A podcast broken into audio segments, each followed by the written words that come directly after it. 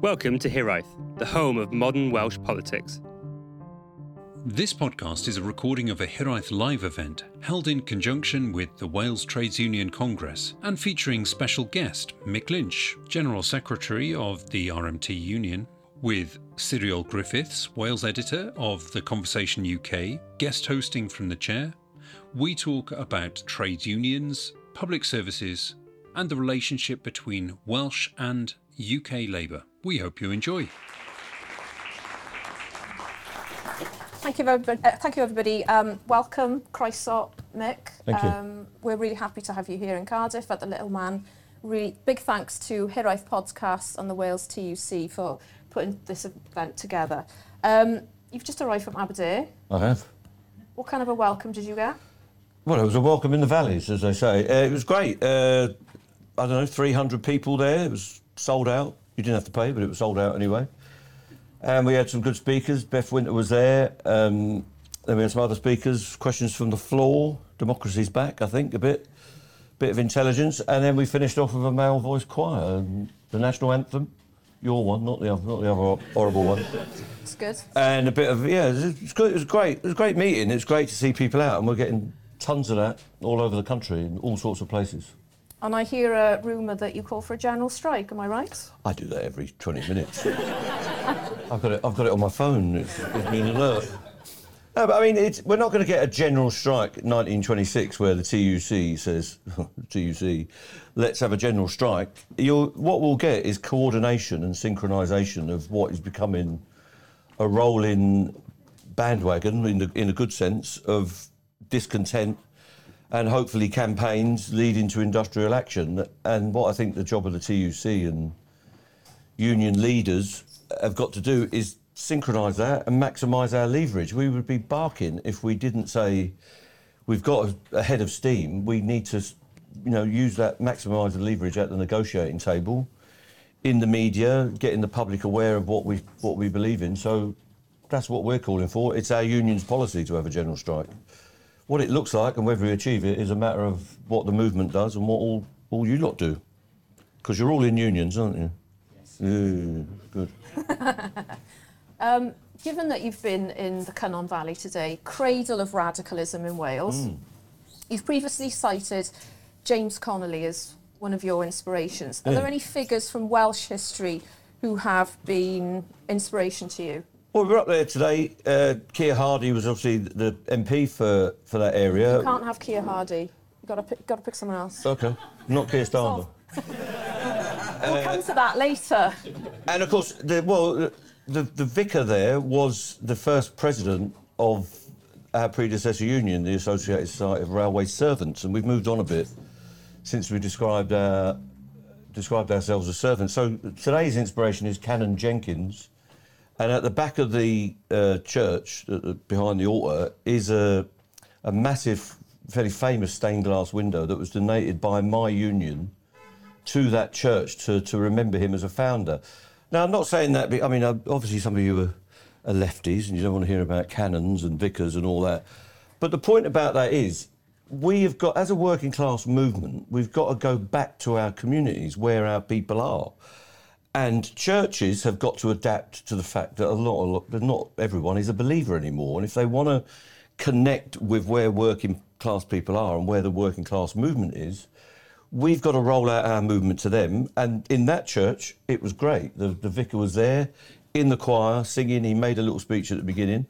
And we've been doing that right across the country. So enough is enough that some of you have heard about, and the People's Assembly against uh, austerity.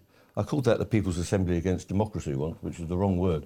The People's Assembly against austerity have been doing this stuff, and we've been getting meetings like that one today 300 people, the entire, you know, all the active people in the town and others. But we've got to get into the churches, into the village halls, into the mosques, into the synagogues, gurdwaras, whatever. And I'm glad to say in London, where I've been doing plenty of meetings, that's exactly what's happening. And in Liverpool Cathedral a couple of months ago, we had every denomination there because all of these faith groups are realizing that the communities they serve are in crisis. They have been forced to run food banks. Now, I'm sure you don't start off as an imam or a vicar to say, what I really want to do is make people sandwiches and give them tins of beans. You probably want to do something else. But that's what they're being forced to do.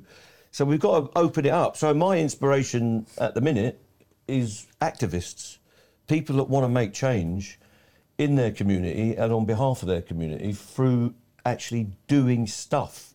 And we've spent too long talking about doing stuff and how we might do stuff and creating the perfect organisation. But what Keir Hardie and all those congregational and Baptist ministers and all those people found out back in the 1870s is you've actually got the organisation. It's already there. We've built it. We've got our communities, we've got our unions, we've got a, some political parties, and the rest of it. We need to reinvigorate all that and get it suiting our needs.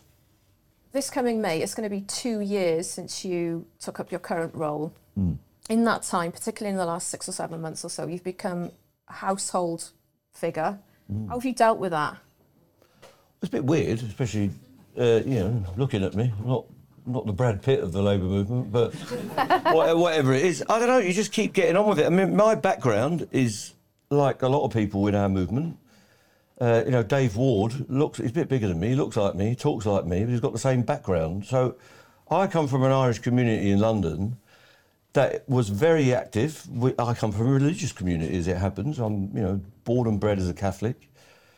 But it was a very vigorous uh, community. You had to stand up and argue. I got trained in branch rooms, in pubs, in community halls, arguing stuff out, and all through Thatcher, all through. Well, I remember Wilson was the prime minister when I first remember anything uh, in the '60s. So you had to argue your case, and going on the telly and doing it doesn't seem to be any different than being in a room like this. Sometimes the room's got six people, sometimes it's got 600. You've still got to be able to articulate our movement's case and our members' needs. So I just carry on. I, but how I do it, I don't know. I haven't had any training. I'm completely feral. You, you, you have been subject, though, to some pretty vicious attacks, especially from Yeah. like the tabloids. How, You know, Well, if you're not getting attacked by them, you're not doing the job properly, as far as I'm concerned. So, I mean, we've got anonymous trade unions in this country. One of the biggest, I'm not going to name them, but one of the biggest trade unions in this country isn't doing anything in this current campaign, has got a general secretary that nobody's heard of, mm. And is very comfortable to take. They're very comfortable taking checks every month off Tesco and Sainsbury's for delivering very little and they don't get attacked. So if you're Dave Ward, you'll get attacked. If you're me, at the minute, you'll get attacked. Mick Whelan will get attacked. That's because we're trying to take our members, and I'm at the front of that, is trying to take the fight back to the rich in our society, to the oligarchs, to the press, the media. So if you're not annoying the right people, you're not doing the job, in my opinion. it's gone beyond, though, just scrutinising what you've been saying. A couple of weeks ago, you said that um, some tab- tabloid journalists had been targeting the social media profiles hmm. of your children, even. That's. Yeah, they do that. Uh, disturbing. Well, yeah, my, I mean, and my wife's cousins. I was over with my wife's cousin here last night, but she's got cousins in America that they've been following. They go on to my children's. Uh, I mean, my children are adults, but they still deserve their privacy. Uh, they go onto their Facebook. They contact my sister. They they knocked on my brother. My brother lost his wife last year, and they're knocking on his door, saying, "What do you think of this sort of thing?" And the other, and he's just sitting at home saying, "Well, why are you talking to me? That's his life." So they'll do anything to put you off your game like in a sport, and they regard it as an achievement, the Daily Mail, which is the worst, the Daily Bile, that they want to feed us a diet of what's going on with Harry and Meghan and all that baloney, and stop reporting news, and they want to put, you know, the people that you elect, people like me, off our game, so we get deflected, we get, you know, not focused on the needs of the day. And but you just got to carry on. It is a burden, but you just got to carry on. It's worse being a pop star, I believe. Is this part of some sort of? Do you see it as? You know, the, the UK government have tried to paint you as some sort of bogeyman figure. Mm. Is, is that a part of that? Yeah, they'll say that anyone that can articulate an idea is some kind of radical and some kind of Marxist or whatever. Maybe I'm some kind of Marxist, but I'm not in any Marxist organisation. Um, so they're scared of us. They're scared of what we're doing at the minute. That's the, the key point. They're very happy to have trade unions that are passive. They don't keep bringing a succession of laws in when the trade unions are quiet because the trade unions have woken up and started to flex industrial muscle, but also some intellectual muscle as well. Mm. People are talking about why this society exists, what purpose has it got, you know, and redistribution of wealth and fairness and equality and social justice.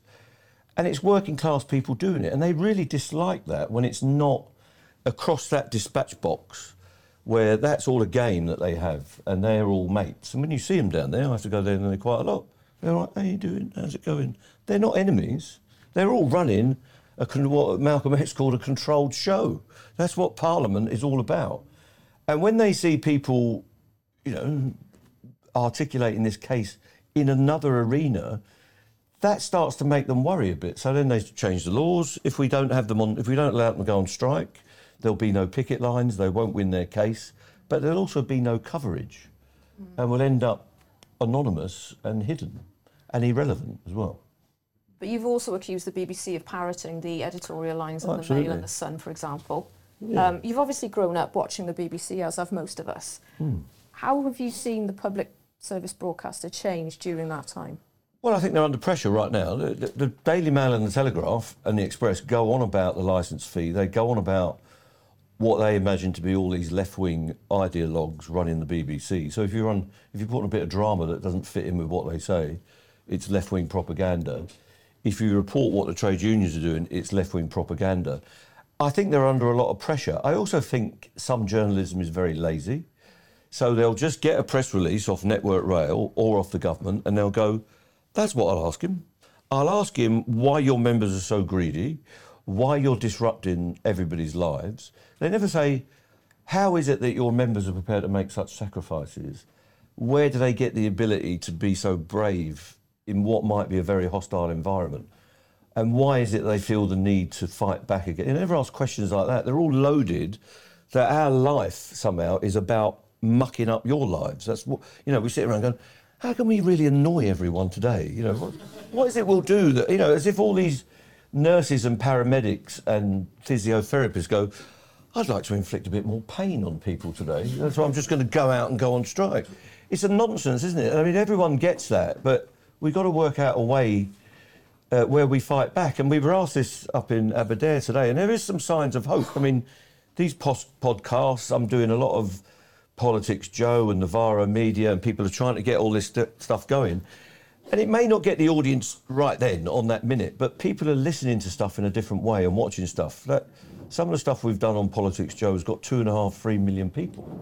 And they're people that, and it's not only good that you've got it, it's some of it is longer form. Mm. You actually get to argue out a case over an hour or more in some cases, and I think that's really good. It's, we've got to get more of that going. So, do you think that the BBC are pursuing some sort of editorial line from above, or is it more reflective of a media which isn't truly representative of the society in which we live? Yeah, well, it's never been representative of society. I mean, media has always been owned by private interests and owned by the people that want to set the agenda. So, the ideas that they put forward, uh, you can sound like a conspiracy theorist, but you haven't got to be very bright to work out. There's only four or five people that own the media in this country, they enjoy calling me a baron when they are actually barons. They're viscounts and dukes and all sorts. You know, what, I can't remember what they're all called now, but the Mail and the Express, and these are all owned by aristocrats and industrialists and oligarchs. It's all right saying Russia's run by oligarchs. This country's being run by oligarchs. Most of the world is being run by oligarchs. So they set an agenda that's in their class interests it's in their class interest to maximise profit and drive down wages. That's the the period of this we're in, and they're really worried about people coming back. And all those papers have got their journalists on the run. To some extent, they've broken the NUJ, they've broken the print unions back in the day, and they want to make sure that none of that comes back. So, you know, that's what they're doing, exercising their class option, and we've got to make sure that we fight back about that. But how do you do that given the situation? For example, I know it doesn't look like it, but I was at the hairdressers yesterday mm. and I was listening to two people complain about the strikes. And essentially, what they were saying was, um, you know, we don't think it's very fair. You don't see us going on strike. We, we don't get paid very well. Yeah. It's the same thing that you hear quite a lot at the moment. How do you reach those mm. people? Well, my hairdressers had to pursue another interest. he's, got, he's got into another field of work. He wasn't getting enough uh, enough commission. So um, yeah, you hear this all the time, and the media put it. And they used to say, "Why should your members get a pay rise when the nurses don't?" And this is the most common thing. I mean, my wife is a nurse and has been a nurse for 40 years. So she's interested in that as well. Why has she not had a pay rise for the last 12 years? And I suppose you, it's not that our members get paid too much, it's that you don't get paid enough. And the reason you don't get paid enough is because the unions have been diluted and dissipated over the last, well, it's nearly 40 years now. Well, it's 40 years since the Tebbit law, wasn't it? 81?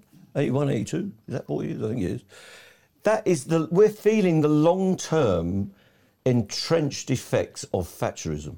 So if you take the housing crisis, it goes back to the sale of council houses. And well, it's the non replacement of council houses and the disgusting corruption of housing associations in this country, so called social housing, which is another disgrace. The driving down of wages is obviously because the unions haven't been strong enough. The destruction of conditions, which is at the heart of this railway dispute now.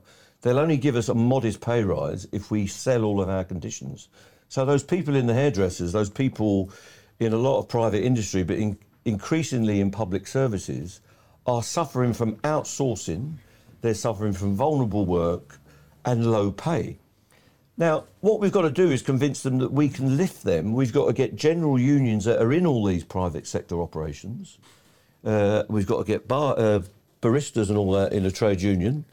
Uh, and it, we used to have people such as this in trade unions going back in the day. We had a shop workers union that was very strong and very militant. In Ireland, they had a very strong tradition of bar, bar workers being in trade unions, and you did a proper apprenticeship. So we've got to try and get back to the fundamentals of what the trade union is about. But the main thing is we've got to destroy this. The real politics of envy happens between working people. Those of us that have kept our conditions and those of us that have been outsourced and been uh, driven into low pay. And what we've got to do as trade unions is make sure we don't just become a club of people in some professions, some places where we've got our levers on, you know, bits of the economy, and just become a sort of insourced uh, club of people that have got self-interest. We've got to broaden it out because it's lapping at our feet now. What they want to do in this railway dispute is break our conditions and outsource us to ISS and OCS and all and Serco and all these companies. It's coming to the prison service. It's coming to the health service. The health service right now is being consumed by overseas healthcare providers that are privatising us as we speak. And that's the prelude to just bringing generalised private uh, medicine uh, uh, and private outlets into our hospital service. So we've got to make sure that everybody's on board and we've got to win the battle of ideas in working class communities. That's what we've got to do. And you can only do that if you're out there. It's no good being in your regional office as a trade union official talking to your mates about what next year's conference will be like. You've got to be out there in these church halls, winning these arguments and bringing people into our movement. But what if those people aren't the type of people to go into the church halls? Well, we've got to get out there and have some conscription. We've got to get them in there.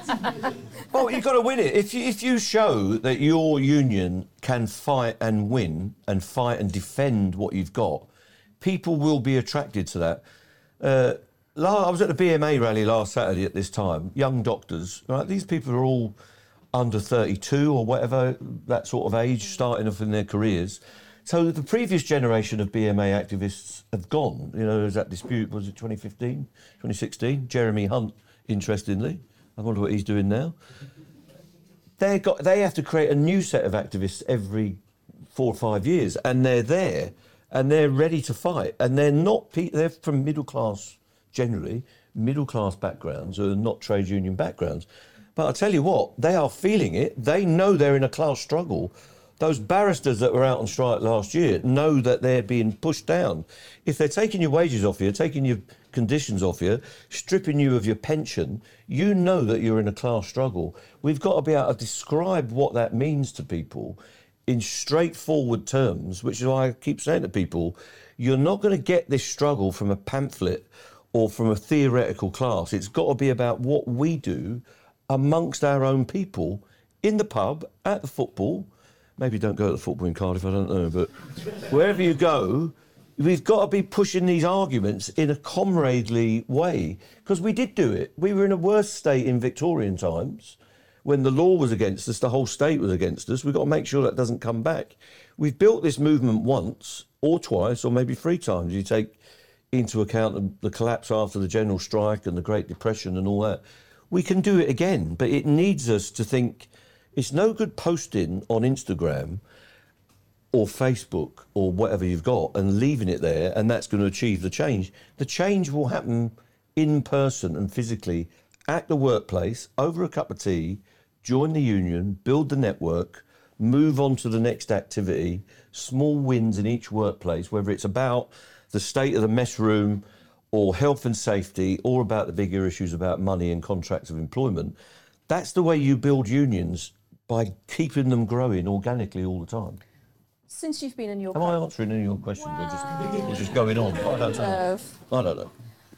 since you've been in your current role, has there anything that has surprised you in particular about the state of public services in the UK, or maybe not?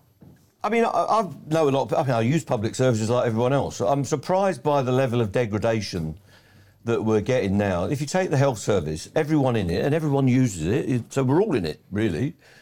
Um, and everyone will know uh, a health worker generally in their community because there's what, it's over a million health workers. It surprises me how quickly it's gone down uh, in the last couple of years. It was being propped up, and no matter what you think of Blair and Brown, they did put money in. I don't think they used it in the right way, but and most healthcare professionals will tell you it did actually cause the, the system to get better. But the long-term starvation of the health service, no matter how you measure it, is going to cause degradation. But it's true of everything. If you look at water providers, if you look at the, the state of our physical environment these days, a lot of people think this country is going a bit shit, to be honest with you. And if you pop over to Copenhagen or The Hague or anywhere you want to go, you think, this place runs a bit better than where we come from, doesn't it? They've got public transport. They seem to have amenities and healthcare. They seem to be a bit healthier looking, and they're all bigger than us in a lot of these countries. You know, it, I think there's a lot to that. We've got long-term degraded and diluted services. Because of the profit motive. Because one, they want to save money, but two, they're opening it up for this argument about mass privatisation. What I mean I is, think. what makes us accept it in your eyes, and what makes people in Denmark not accept that? Conditioning, because we've been conditioned that this is the way it's got to be. We're diseducated or maleducated in this country, I believe. We don't put enough emphasis on personal growth, personal development in the early years, and we are fairly unquestioning in a lot of working class communities that because it's been like this for the last 25 or 30 years in some of the former industrial towns, that's just the, what you've got to accept. And it's not the duty of the government or uh, public services to provide a better arrangement and a better society. We need more demands going on. We need to make more demands on the professional politicians, and we need a redistribution of wealth. And that goes on all of the time. You know, Attlee said it the greatest duty you can have as a rich man, as he put it, is to pay your tax. We've got to tax people properly and educate people properly. We need more public services publicly funded and less charity. And this, we've also talked ourselves into this idea that everything should be provided by the third sector. When I was young, it was an add-on. Having the friends of uh, your local hospital was about making tea and cake. Now it's about delivering fundamental vital services in your hospital. That is a disgrace Isn't in that part society. of David Cameron's big society? Well, that is the big society that you go around begging for things that should be human rights. And we don't state enough what the human rights are. It's the right to decent housing, the right to a good education, the right to live healthily, and the right to have a some expectation of happiness or, or certainly human dignity and fairness in society. I had a little straw poll amongst some of the people I know um, about today and what they might like to ask you. Okay. And I had one interesting question um, from a former public service worker, retired now, um, trade unionist. Okay. What's it going to take for the working classes to galvanise and stand up to this assault which has been piled on us for more than a generation? Sometimes I feel these strikes are too little, too late, and we're already done for. What do you say to that Well, I, person? lo- I love that kind of optimism. I think it's a bit too, a bit too hopeful. It takes hard work, I'm afraid. I mean, the, the, the problem with theoretical people and people that want to, and you'll hear this every time I speak, and a lot of people in here might resent this.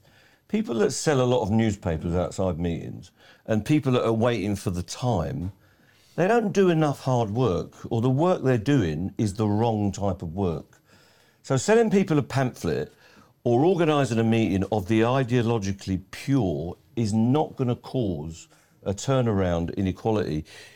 If you're committed to the labour movement, you're going to have to be committed it for your whole life, I'm afraid. Those of you that are under 30 or 40, you have to keep working at it. I got into this when I was 16.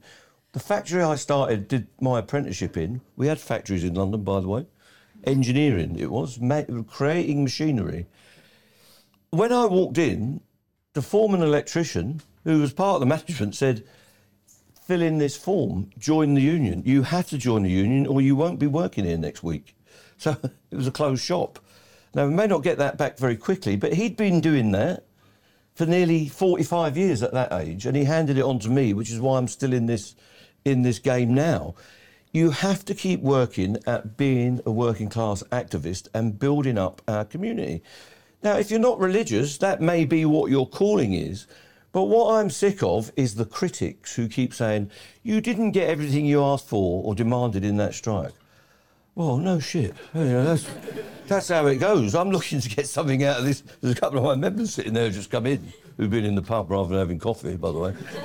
Uh, you know, we're going to get something out of this dispute, but what we've mainly got is our dignity and the ability to strike and the ability to inspire some other people, and maybe they'll get results.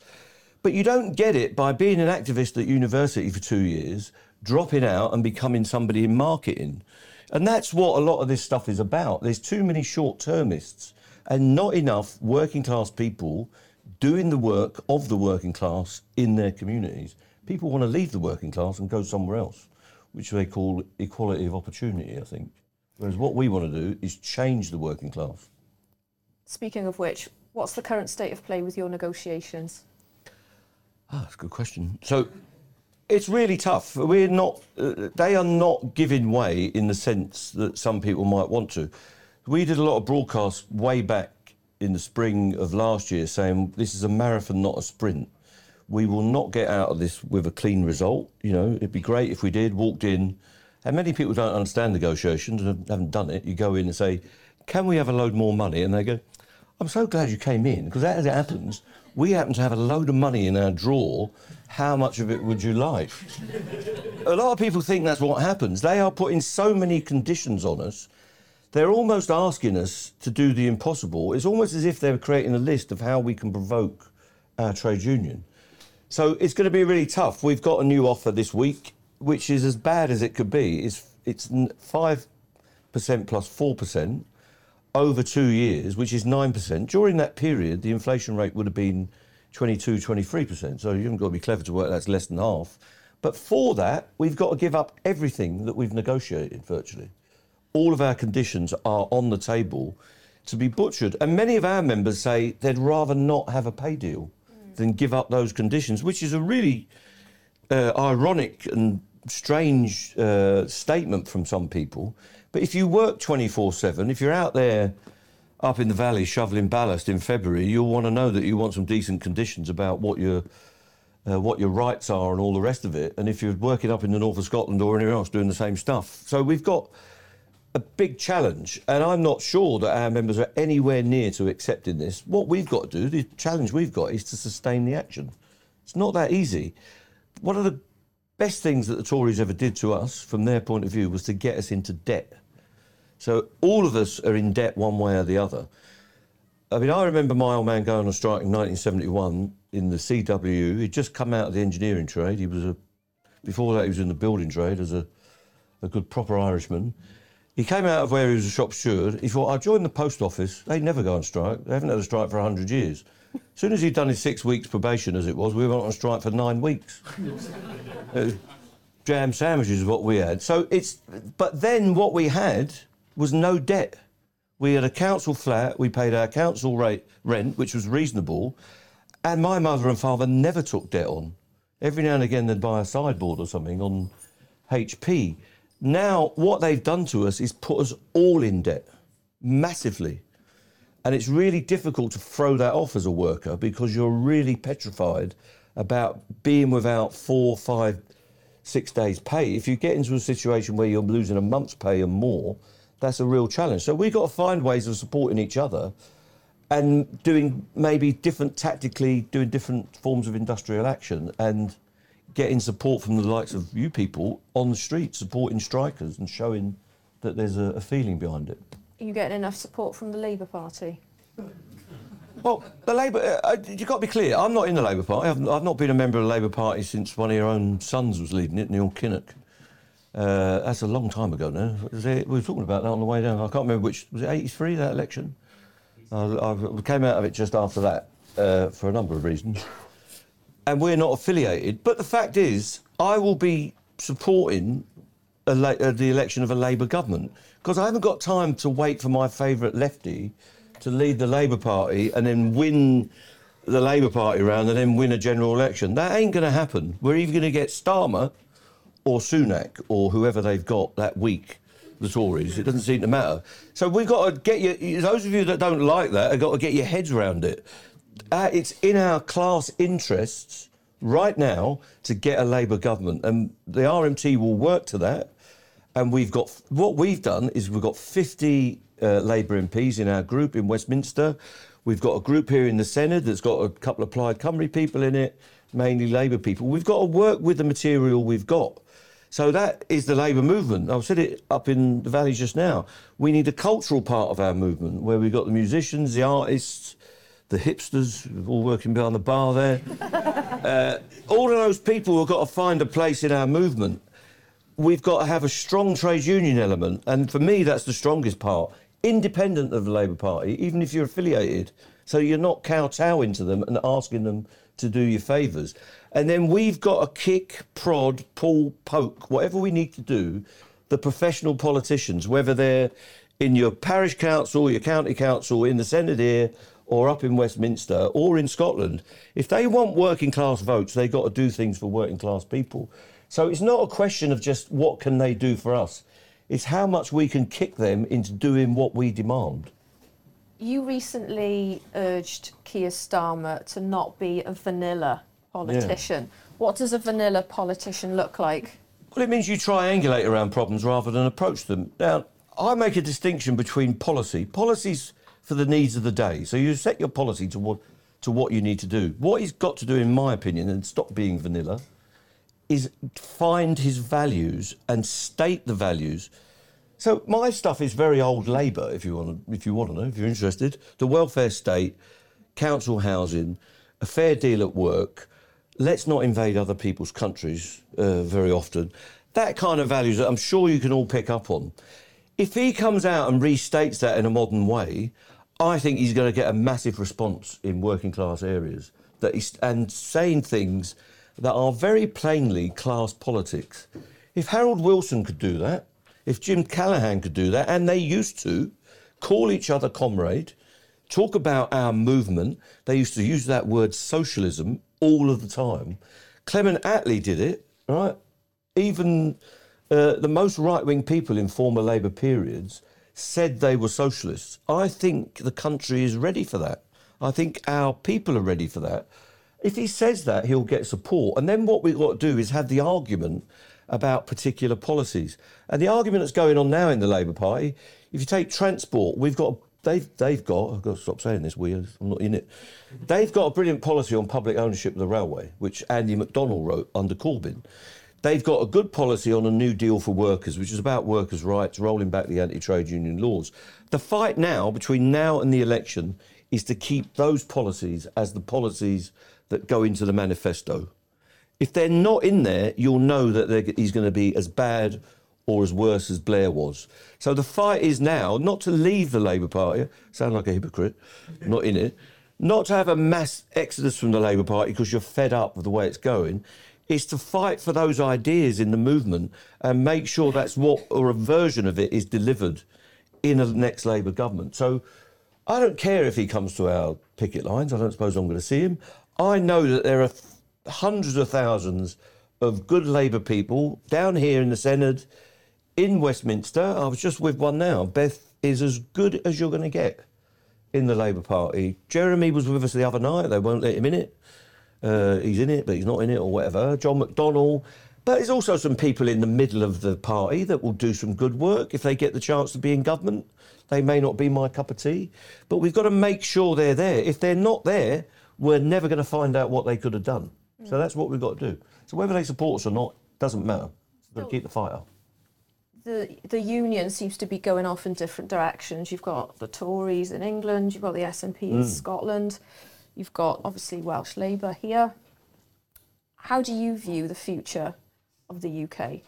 Well, I've never had a British passport, so I've got an, and it upsets some people in my union. I've got I've only ever had an Irish passport, and I come from a background that's very identified. I think people have got to be able to express themselves, and that comes through in the arguments about the nations. And I know down here, I find it profoundly interesting that people are fiercely patriotic in Wales, nearly all of them, but not all of them want more devolution or indeed want an independent Wales.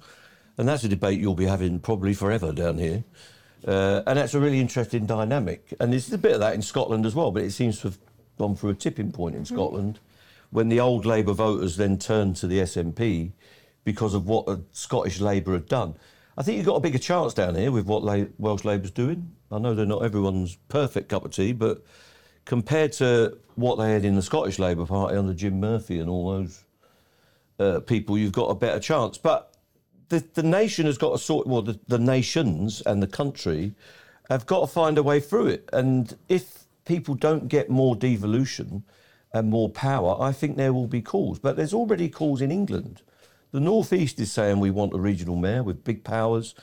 Andy Burnham in, in the Northwest and in Liverpool, they're starting to say it. So people are fed up with Westminster, and we've got to be careful that doesn't all become Trumpism, because that's their thing about DC and all that. And they're all.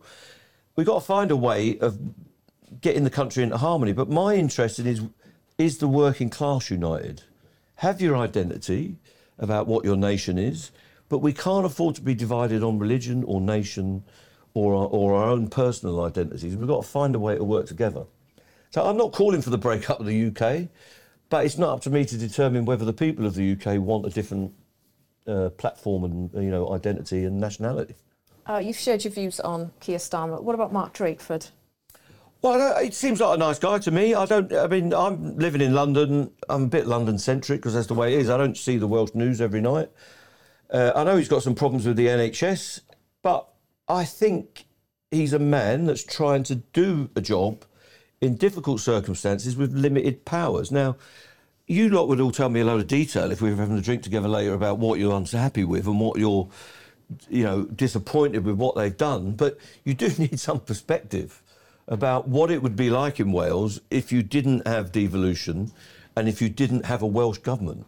You know, cast yourself back to the 80s when you had direct imposed Thatcherism in this community, and all they can do is ameliorate some of the worst excesses of Tory hardline, militant, right wing politics. And I think we've got that. And we need to be using that phrase, by the way. There's a bunch of militants running this country. Unfortunately, they're the wrong type of militant from my point of view. And they really are. They're ideological about the way they run, want this society to run. So Drakeford, I think, is a good line of defence for what they do. I just wish he could do more. And again, he's. I think you know what Mark Drake's values are. It probably resolves around decency and trying to do the best for working people. But whether he could do more or not, I'm not in the best place as a horrible Londoner to to tell you. You know.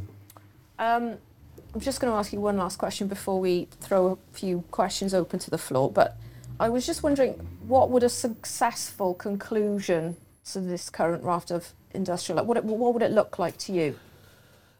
For us in our union, it's the preservation of our conditions and a, a decent pay rise. Whether we're going to get the full Monty of what we want, it's a it's a conclusion that our members can support in a referendum, and that's the only way out of it.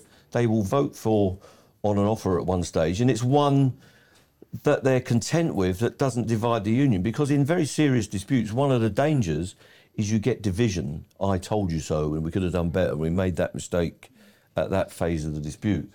And there'll be all sorts of people in newspapers on the left waiting to pounce on you know mistakes we've made. But I don't know what it's like in your workplace, but the trade unions are made up of people who are mean to do the job properly. And if you don't make mistakes, you're never going to try anything. So it looks like a settlement on conditions, no compulsory redundancies, and a decent pay offer. But we're not near that yet, I've got to say. We're a long way from getting that kind of deal. Okay. Can we have a show of hands? Who wants to ask Mick a question? Uh, thank you so much uh, for speaking and whatnot. Um, this is a bit of a weird question. So, um, uh, is it honest for trade unions in Wales to organise anti racist demonstrations with organisations that take money from the police when we disproportionately die in police custody? Well, I don't know which organisations you're talking about. You obviously know these organisations, but I'm a visitor to your town and, and to your country. So I, I don't know about the particular answer, but I do think trade unions should be absolutely immersed in anti racist uh, and anti Islamophobic or anti anti anything else and uh, on the favour of people that are on the side of people that are. Uh, oppressed and are disadvantaged, but I don't know the answer to that particular question about what the police are doing with particular pressure groups or whatever. I just, I just don't know what you're hinting at, to be honest. Ah, yes. Hi, Mick. Um, thanks very much for giving your talk today. Um, as you might be aware, uh, Wales are undertaking a basic income pilot at the moment. Um, and I was wondering if you had an opinion on universal basic income Yeah. and also what impact do you think that might have on uh, trade unions if we were to implement it. Yeah, I think it's an interesting idea. It could be dangerous. Uh, there's a number of things about it. It could end collective bargaining. There's also, and used to, in the 80s, we had a lot of arguments about minimum wage in this country. And, and I was in the electricians union at the time, which was the most right wing union in the country, and collaborationist and scab at that time. But those of you that are older will remember those times, Eric Hammond and Frank Chapple. And they always used to argue that if you bring in minimum wages, it will stop people like electricians and plumbers and, and doctors and all sorts of people collectively bargaining at, at their value, and the value of labour will be reduced to a common thread. I think that argument's been disproven, if I'm honest with you, because the minimum wage does support a lot of people and, and living the real living wage and all the rest of it. But you do get a tendency to that. So if you work for a cleaning contractor, they will only pay you that real living wage and they won't move off it. And if you have a basic wage, there is a question about whether you are achieving and being paid the full value of your labour. So, you know, labour produces all wealth in this society, and uh, uh, the role of a trade union is to get a fairer share of that or a better share of the wealth that you're creating. Equally, I understand that if you've got a very disrupted economy where people are in and out of work, you need to smooth that off. So we've got to debate that out, and it could mean that we're we're moving to a society where employers are always subsidised, one by the taxpayer, but also maybe by another set of decent employers. So there are some employers that give us deals. I mean, we've done a lot of deals. United doing a lot of deals where we're achieving 12, 14% pay rises.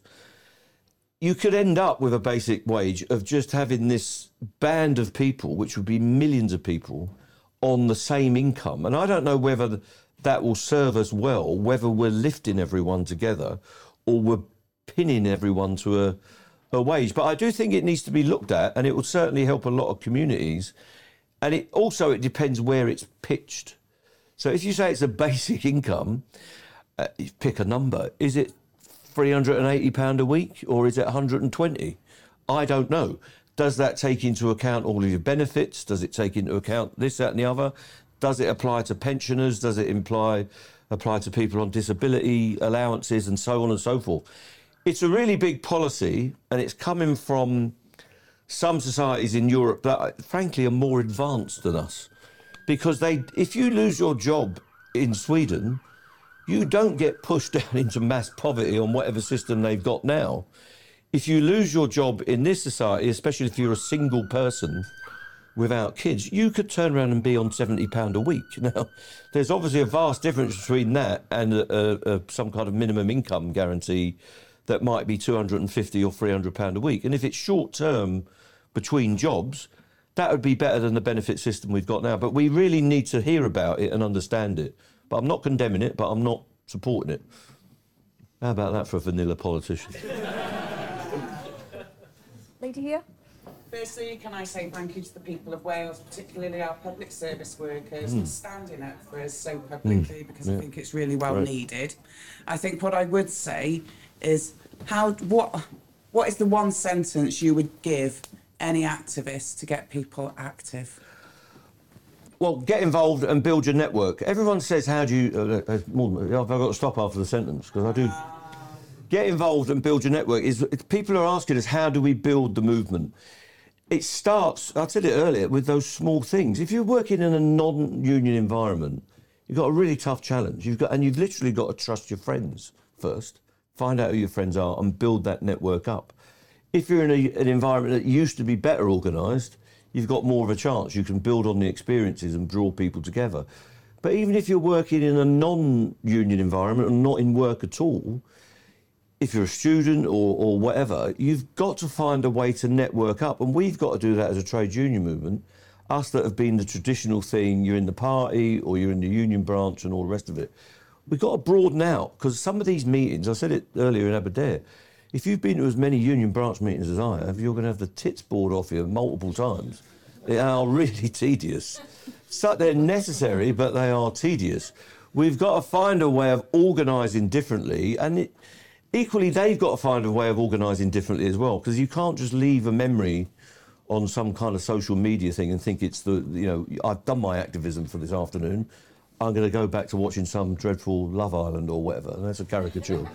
So we've got to find a way to learn from each other and build up the networks and get our heritage, the history of our movement, the history of our class, and the history of our society as a debating point so people know all that stuff and what were the victories, what were the defeats, which are just as important, and find a way of building it up and being proud of being a worker and proud of being an activist and making sure it's not temporary.